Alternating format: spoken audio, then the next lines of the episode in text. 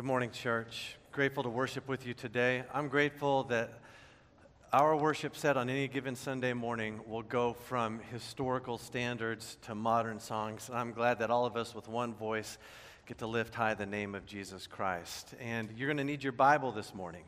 So we're going to be in Joshua starting in chapter 5. And let me encourage you to go ahead and open up your Bible. And if you don't have one with you, that's all right. We've got one for you there in the pew rack. And if you're using that black Bible, I'll give you a shortcut. You'll find our passage starting on page 187 uh, in the Pew Bible. Every Sunday morning, I want to encourage you to bring a Bible with you. Uh, I'm a big analog Bible fan versus digital Bible fan. I mean, digital has its place and that's fine, but let me encourage you bring a Bible with you every Sunday morning.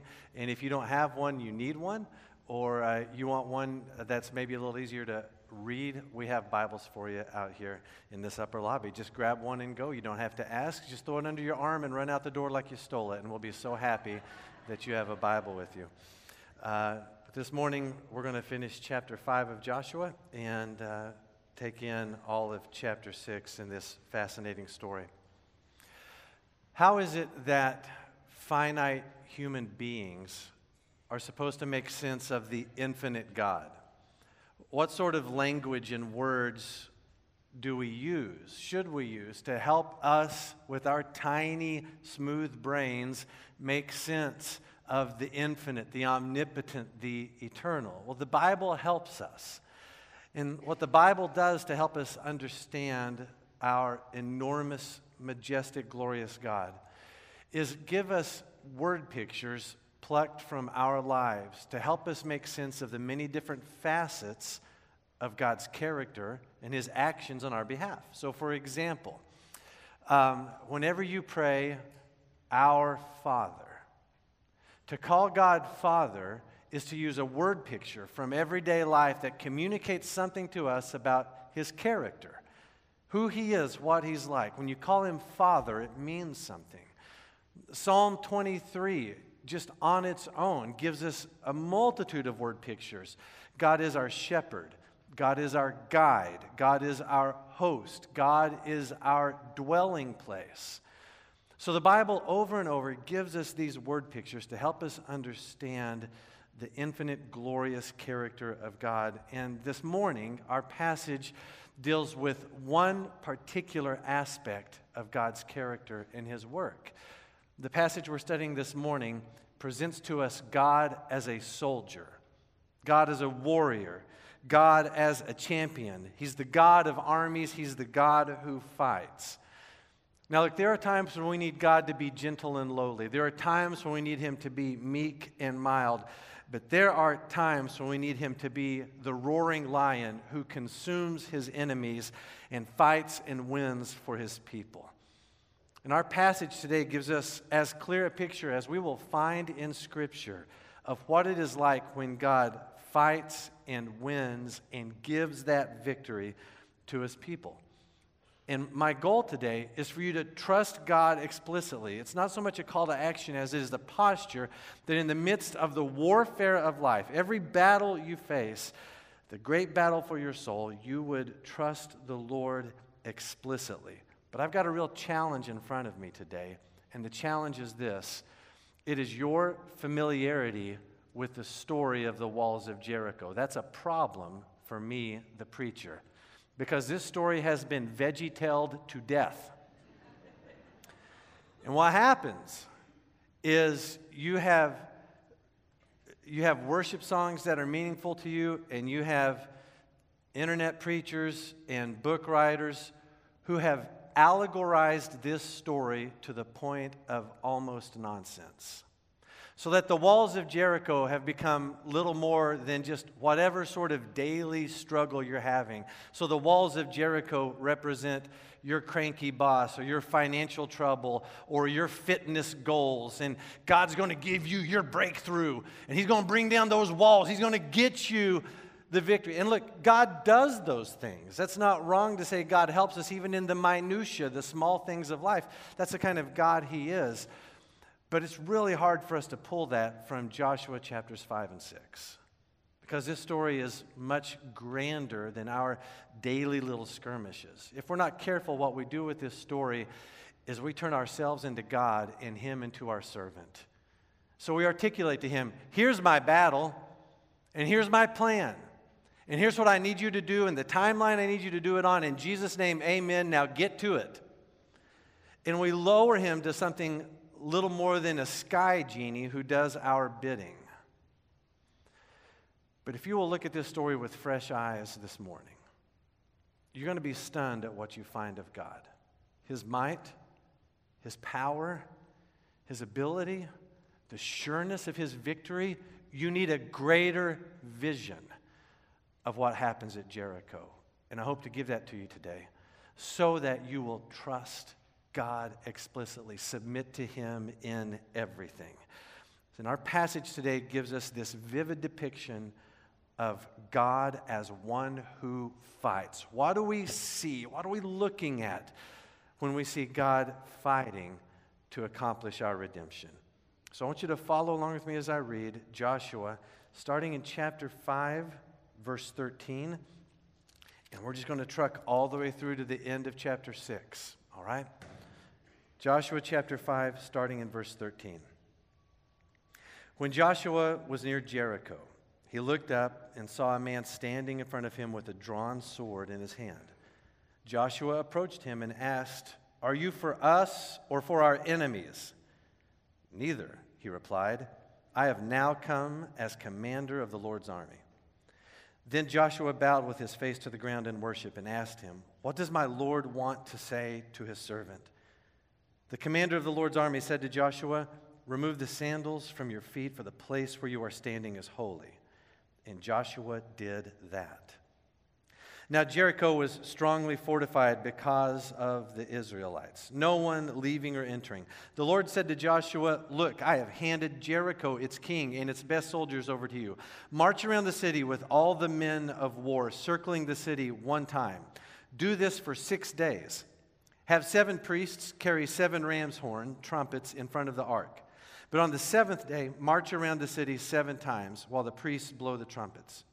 When there is a prolonged blast of the horn and you hear it sound, have all the troops give a mighty shout. Then the city wall will collapse and the troops will advance, each man straight ahead. So Joshua, son of Nun, summoned the priests and said to them, Take up the ark of the covenant and have seven priests carry seven trumpets in front of the ark of the Lord. He said to the troops, Move forward, march around the city, and have the armed men go ahead of the ark of the Lord. After Joshua had spoken to the troops, seven priests carrying seven trumpets before the Lord moved forward and blew the trumpets. The ark of the Lord's covenant followed them.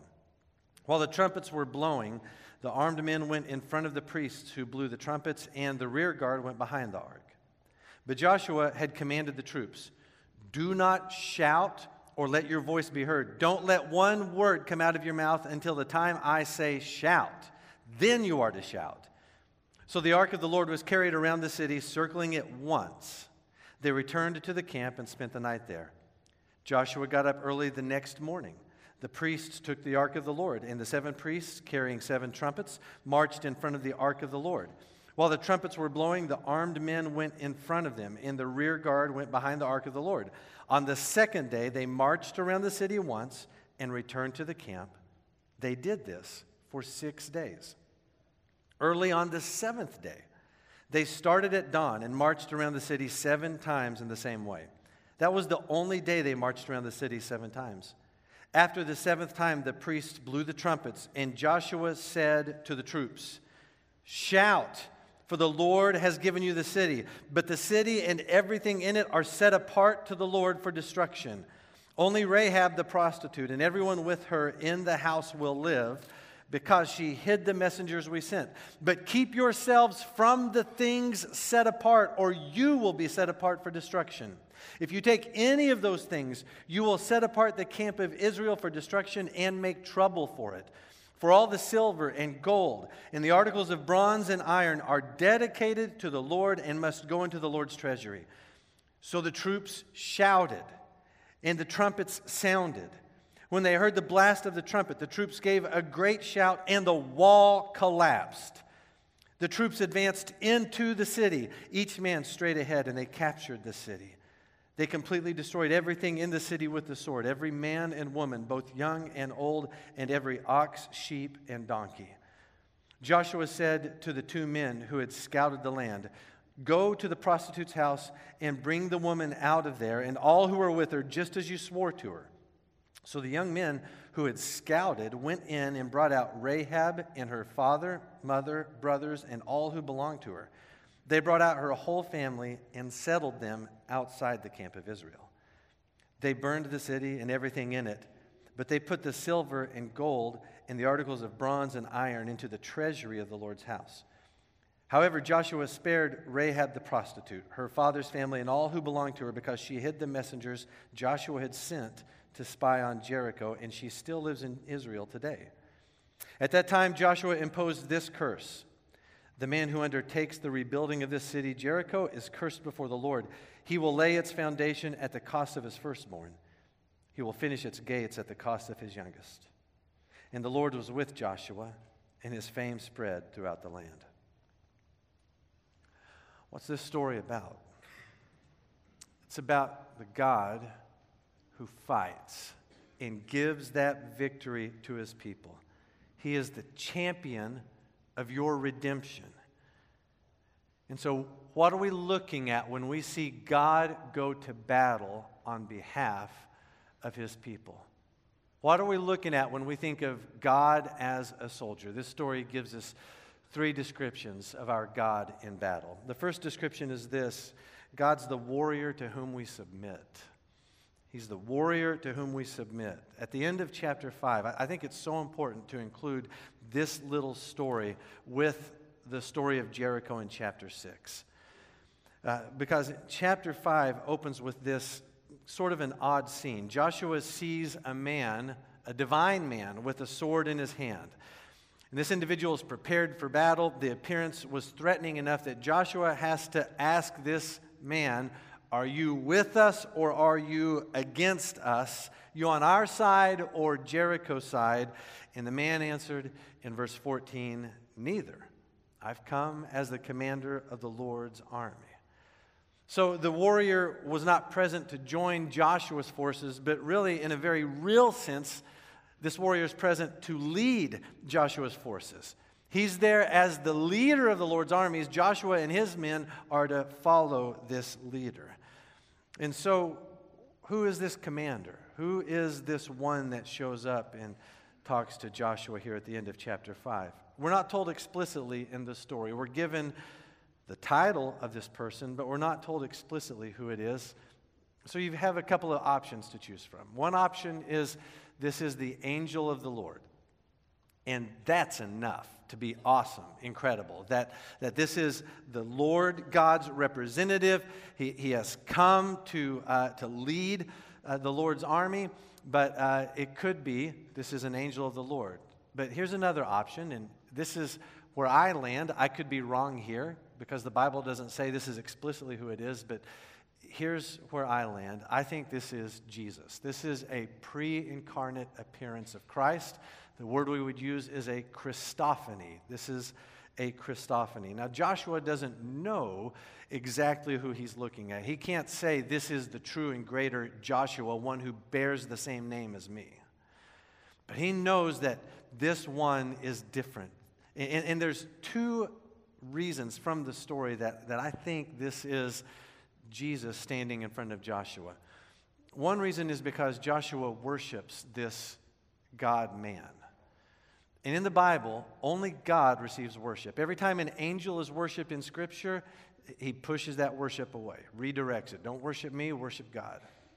The second reason in the story that, that I feel like this is Jesus uh, is because Joshua, in his submission, ascribes power and authority to this person, this type of which that you would only ascribe to God. What does my Lord want to say to his servant? Here's Joshua in submission uh, to the Lord. I think it's Jesus. And I think that uh, it doesn't have to be Jesus for this episode to have great meaning and power for us, but I think it helps us in a tremendous way. If you think about this little scene in comparison to the end of the Garden of Eden episode. Adam and Eve, after breaking God's law, are cast out of the Garden of Eden, and the entrance to the Garden of Eden is guarded by an angel who holds a flaming sword. And here we have God's people entering the promised land, about to take their promise, and they're led into the promised land by this representative of the Lord who holds a sword in his hand. I think there's a connection there that's really important for our understanding.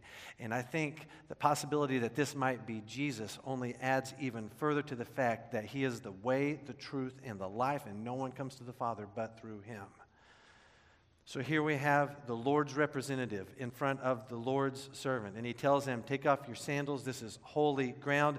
Joshua did that. And don't you want that to be said about your life and your relationship with God? Whatever God said, I did that. I want to be that sort of person, and so do you.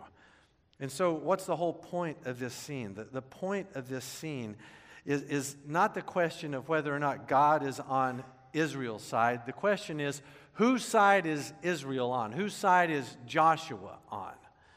That's what has to be settled here at the forefront. Joshua doesn't win the battle because he drags God with him. This battle is going to be won because Joshua and Israel follow the Lord. God is on God's side.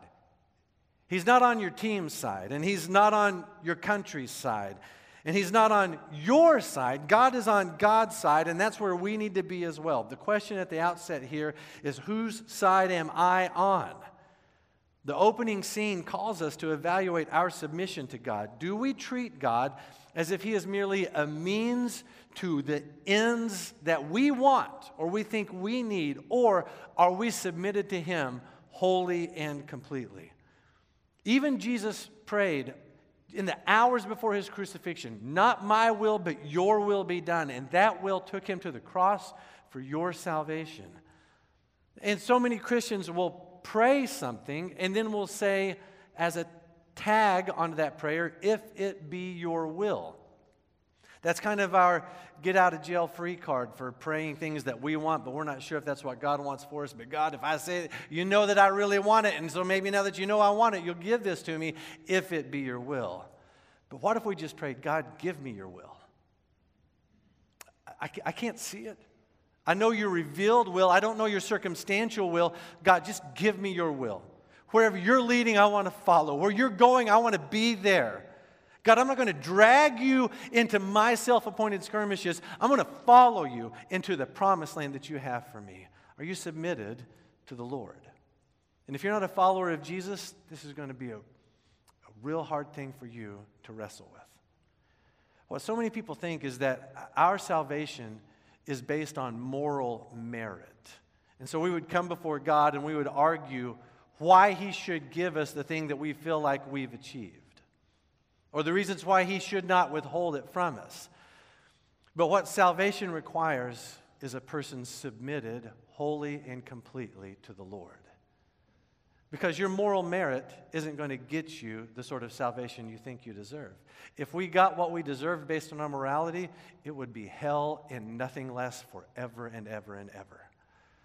But because He's a God of compassion and grace and mercy, if you will submit to Him, turn from everything in your life that you think gives you value and credit before Him, and instead just come confessing your sin and your worthlessness in His greatness in His love in His mercy, you'll find forgiveness and you'll find new life and you'll find salvation in Him if you will submit. That's hard to do, isn't it? It is. But He's God and you're not. And we need His grace, His love, His mercy for the salvation that our souls require.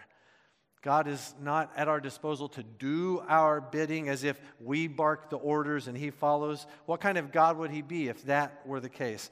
But instead, He is God. We are His people. He isn't on our side. We must be on His side. When I say He's not on our side, that's not to mean He's indifferent or uncaring or He doesn't know. No, Scripture, the witness of Scripture is clear on this that He knows you and loves you and is compassionate.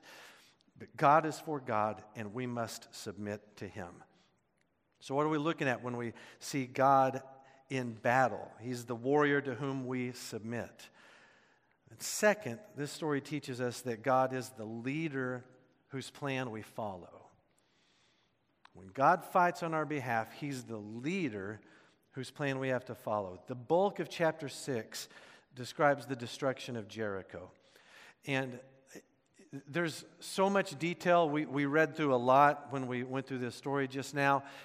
Maybe it might help you. It helps me if I can see a structure for the passage. That helps my brain get traction on the action of what's going on. So let me show you just a real simple structure for verses 1 to 24. It begins in verses 1 to 5 with God's instructions. So, verses 1 to 5, God instructs Joshua. Here's what days 1 through 6 are going to look like, and here's what day 7 is going to look like, Joshua. Get to it. Joshua did that. He goes and he gives these instructions. So, we, in verses 6 to 11, we have the events of day 1. In verses 12 to 14, we have the events of days 2 through 6. And then verses 15 to 24, we have the events of day 7. So God's instructions are this here's the plan. The plan is that once per day for six days, the city is to be marched around by seven priests blowing seven ram's horns. And then there are other priests who are carrying the Ark of the Covenant. And then along with them are the fighting men. There is to be silence. The only sound is to be the, the ram's horns. And then on day seven, they're to show back up and they are to do the same thing seven times. March around the city seven times on day seven, seven priests blowing seven horns, Ark of the Covenant, and the fighting men silent with them. And then at the end of the seventh trip around the city, a long blow on the seven horns by the seven priests, followed by a loud shout by the soldiers, and then the walls are going to collapse. And when the walls collapse, they are to enter the city, they are to set aside all the treasure for the house of the Lord, and they are to destroy everyone and everything inside the city.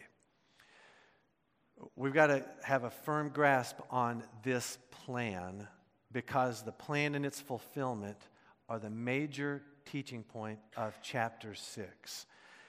And if we're going to understand God's plan for his people, the very first thing I think we ought to talk about is the brutality of that plan.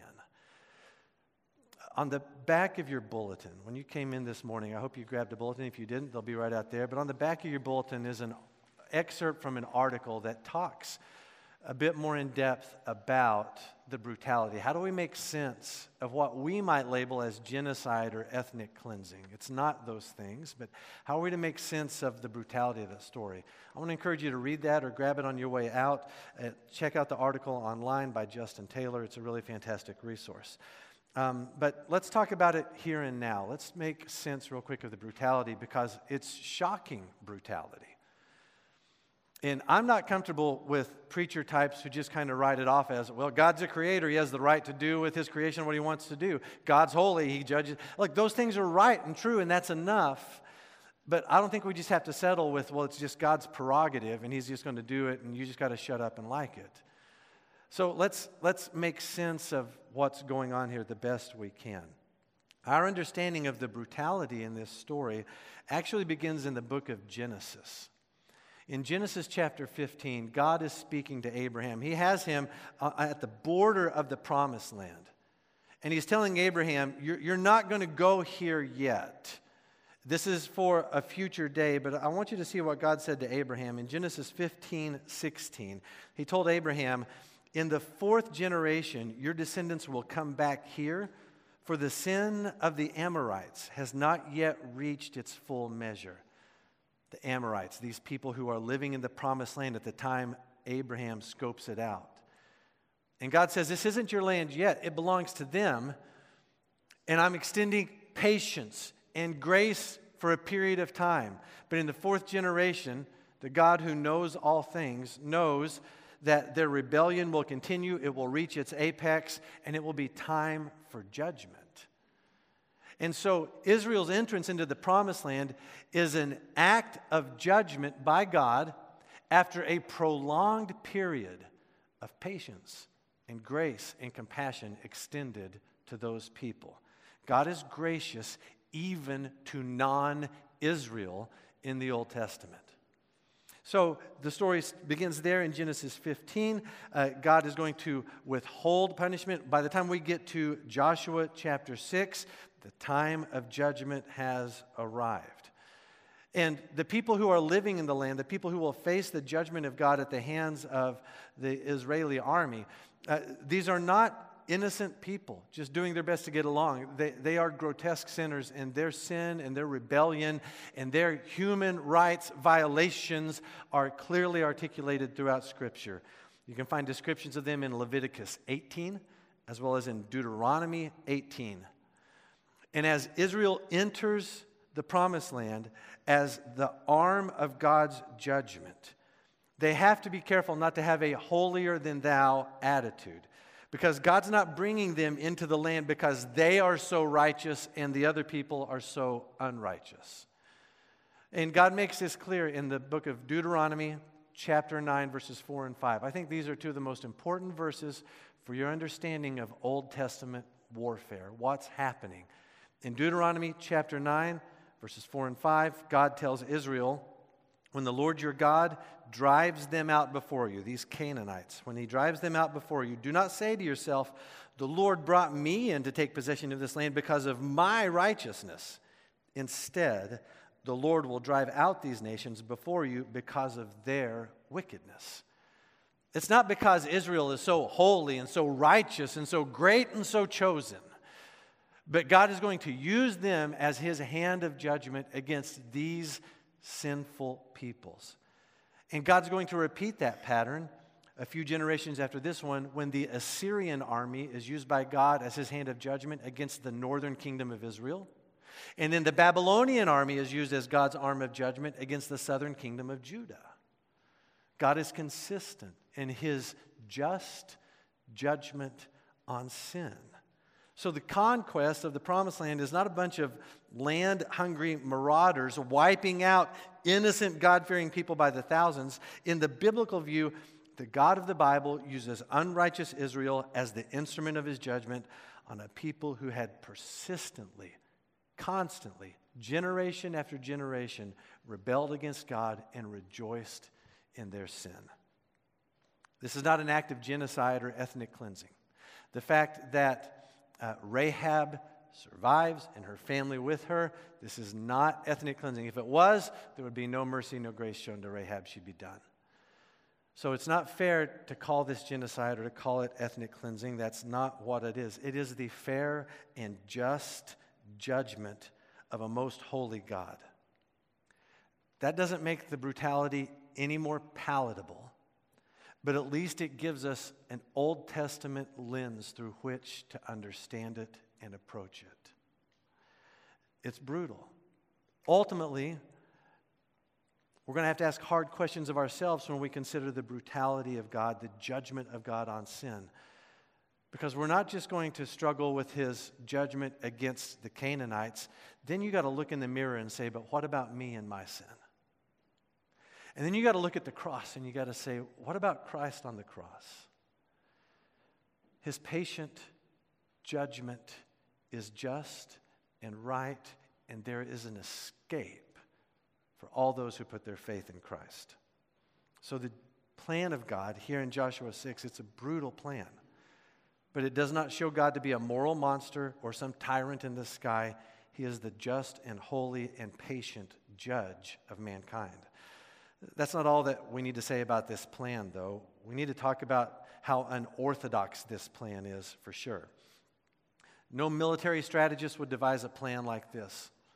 No soldier, when hearing the plan, was like, Yes, this is what I was thinking the whole time.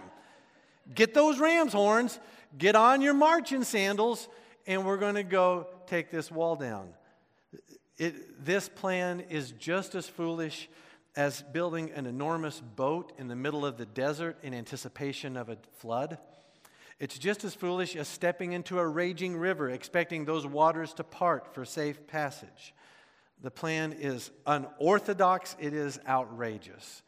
That's not all that needs to be said about this plan. This plan is a miracle. It's as much a miracle as the parting of the Jordan River.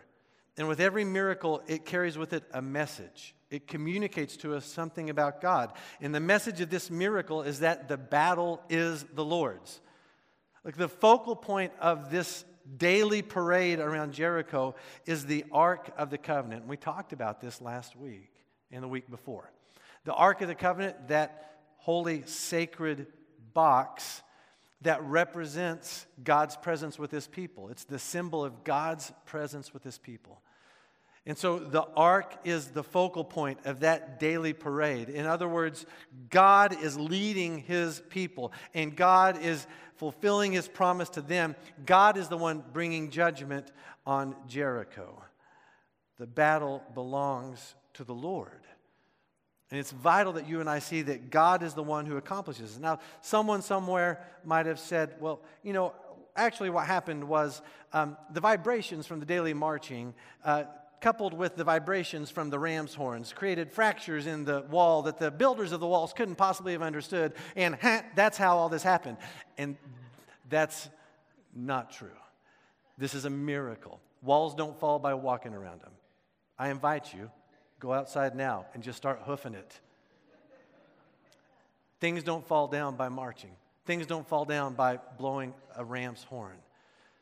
Miracles happen when God leads his people. The battle belongs to the Lord.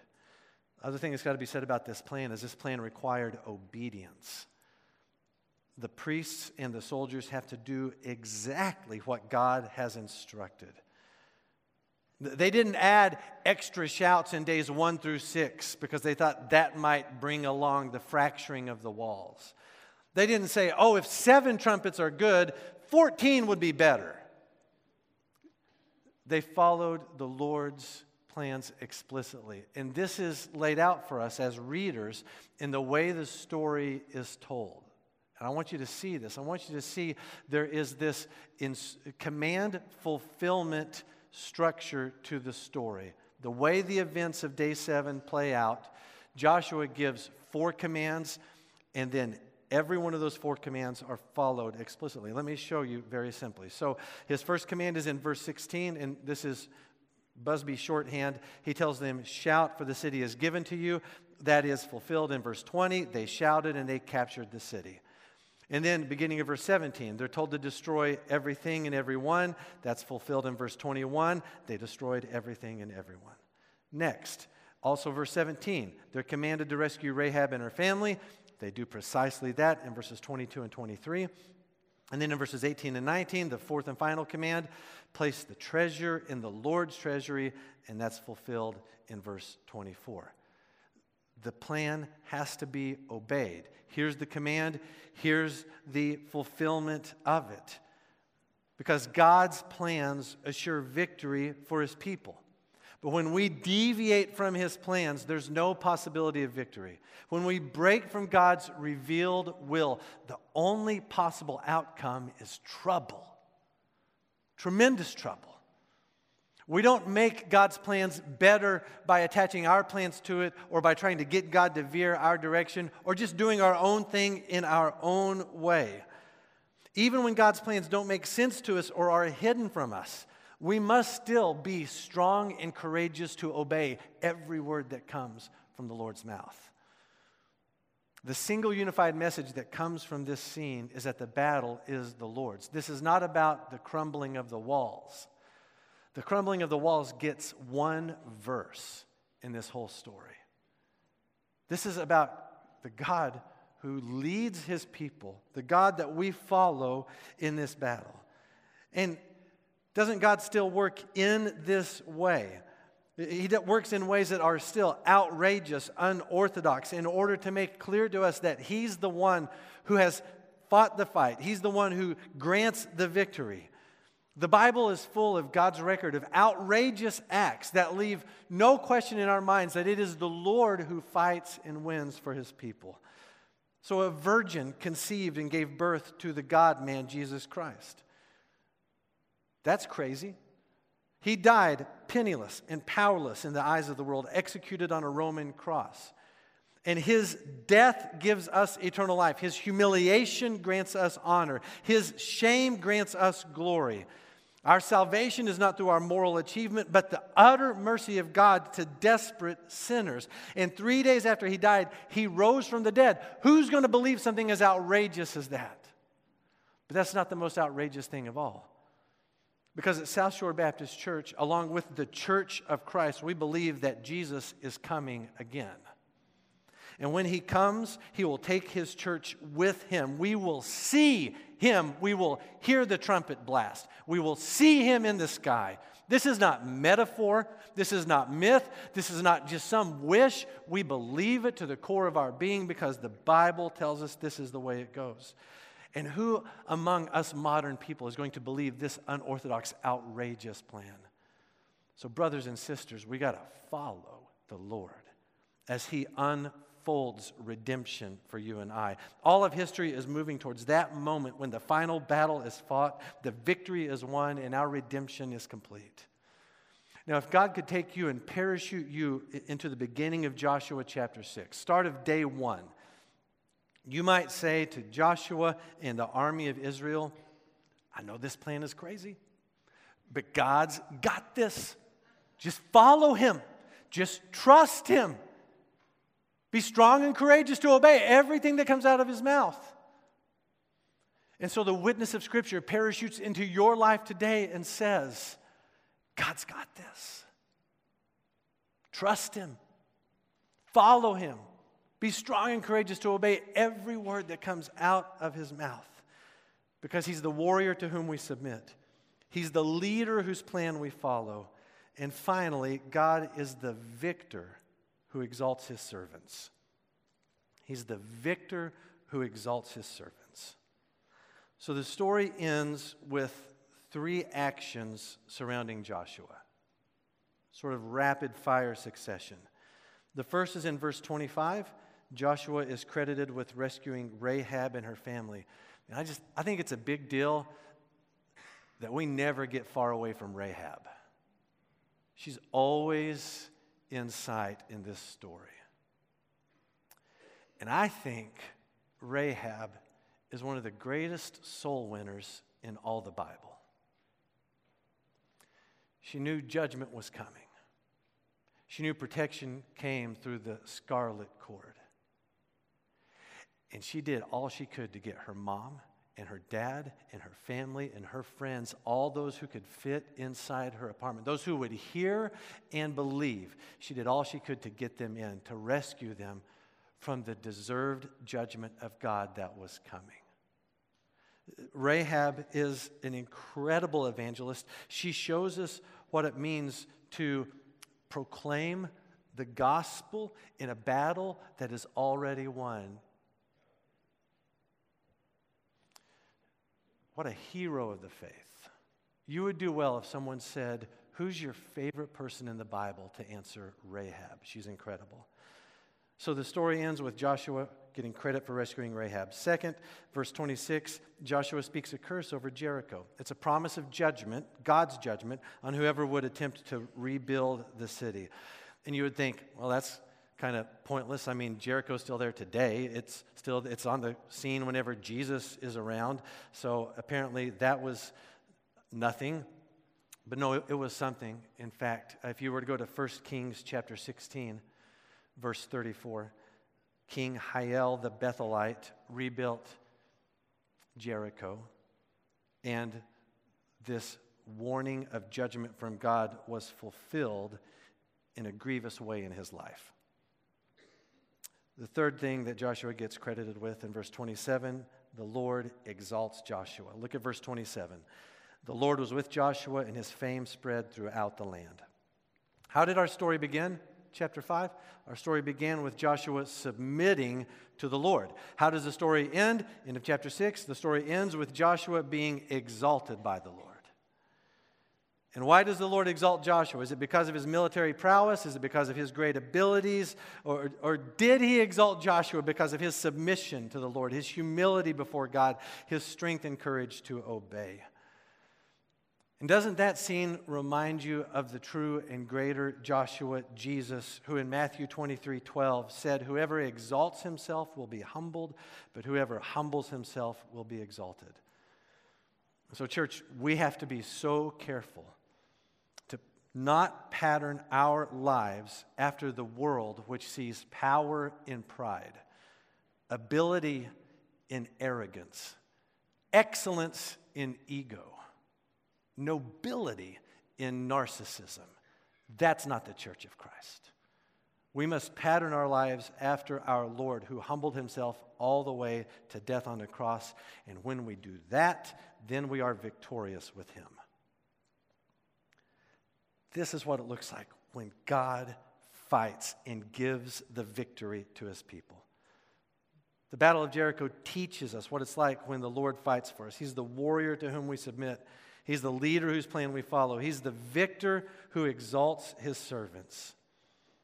So, as I said at the beginning, this story is not about God's plan to overcome your self assigned Jerichos but rather this is descriptive of the regular ways God works in defeating evil and accomplishing the redemption of all things. You might still doubt that this is the case. You might still push back and say, Cody, I'm just not so sure about that. I mean, I've, I've, I've prayed this way that God would bring down walls and He's done these things and all that. That's fine. You can disagree with me, but I hope to convince you with one more piece of evidence because the Bible itself tells you and I that this story is about something far greater than our daily skirmishes. But it shows us how God is ultimately, finally bringing all things to an end. Ultimately and finally, accomplishing victory for his people. And the way the Bible tells us that is by using the city of Jericho and its destruction as a pattern that is fulfilled in the book of Revelation. Only there, it's called by a different name. It's called Babylon the Great. Now, I want to show you these similarities between the Jericho of Joshua 6 and the Babylon of the book of Revelation. So it begins Jericho is a city fortified by high walls, and it stands in the way of Israel's inheritance. And Babylon, just like that, it's a city whose sin reaches to the heavens and has stolen the inheritance of God's people. Next, Jericho, filled with silver, gold, bronze, iron, linen, and scarlet. And Babylon the Great, described in the exact same way. Next, Joshua led the campaign against Jericho. Jesus, the greater Joshua, leads the campaign against Babylon. Next, the strategy of war in Jericho was a series of seven seven priests, seven horns, seven days, seven trips. And Jesus, he stood in the midst of seven churches, opened seven seals, and judgment commenced with seven trumpets and seven plagues. Next, at the seventh trumpet, all the people shouted against the city of Jericho. And in the book of Revelation, at the seventh trumpet, there's a loud shout in heaven where the kingdom of God is declared to overcome the kingdom of man. And finally, Rahab the harlot was delivered from death along with all of her house.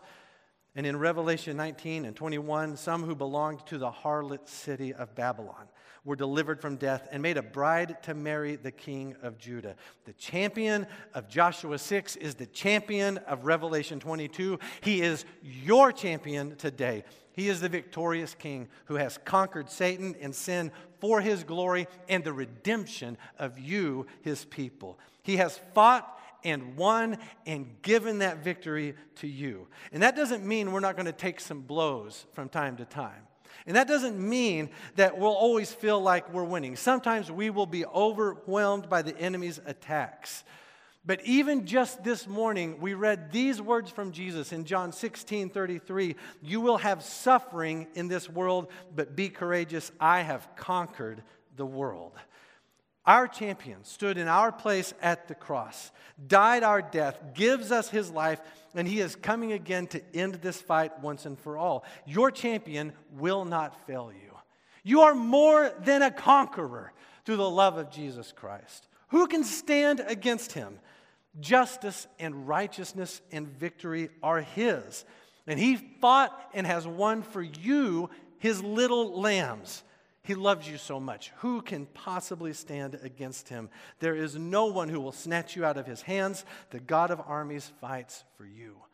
The destruction of Jericho calls us to trust the Lord with all our heart.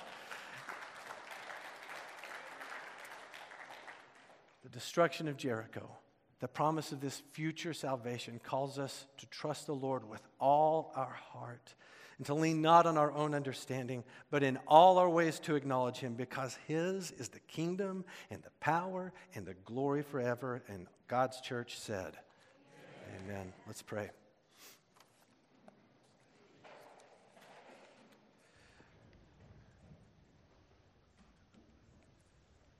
Lord, you said to us, You will have suffering in this world. And that is true today. Because of our sin, because of the sin of others, because of the decay of this creation, because of injustice of all kinds, and brokenness, and hurt, and sorrow, and grief, and hard grief, and sickness, and death, Father, your word is true. We'll have suffering in this world. That's true. But Jesus, you also told us to be courageous because you have conquered the world. We proclaim that, we believe it. Wounded and we believe it. Hurting and crying, Father, we declare it. That your victory is our victory here and now. And God, we can't wait for that day when all this brokenness is gone. And until that day, Father, hold us securely.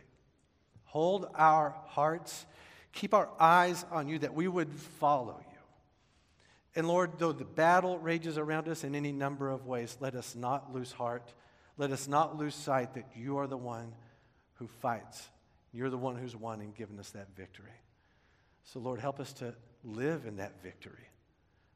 Help us to live in the courage of a completed salvation and the assurance of a day of redemption that awaits. God, I pray this morning that your hope, your invitation has been heard by those in here that don't know Christ as their Savior, that they would surrender to Him. They would find their refuge in His blood that was shed for their sins, and that salvation would come to their home today. Father, we love you. We trust you. Thank you for being our champion. It's in Jesus' name we pray. Amen.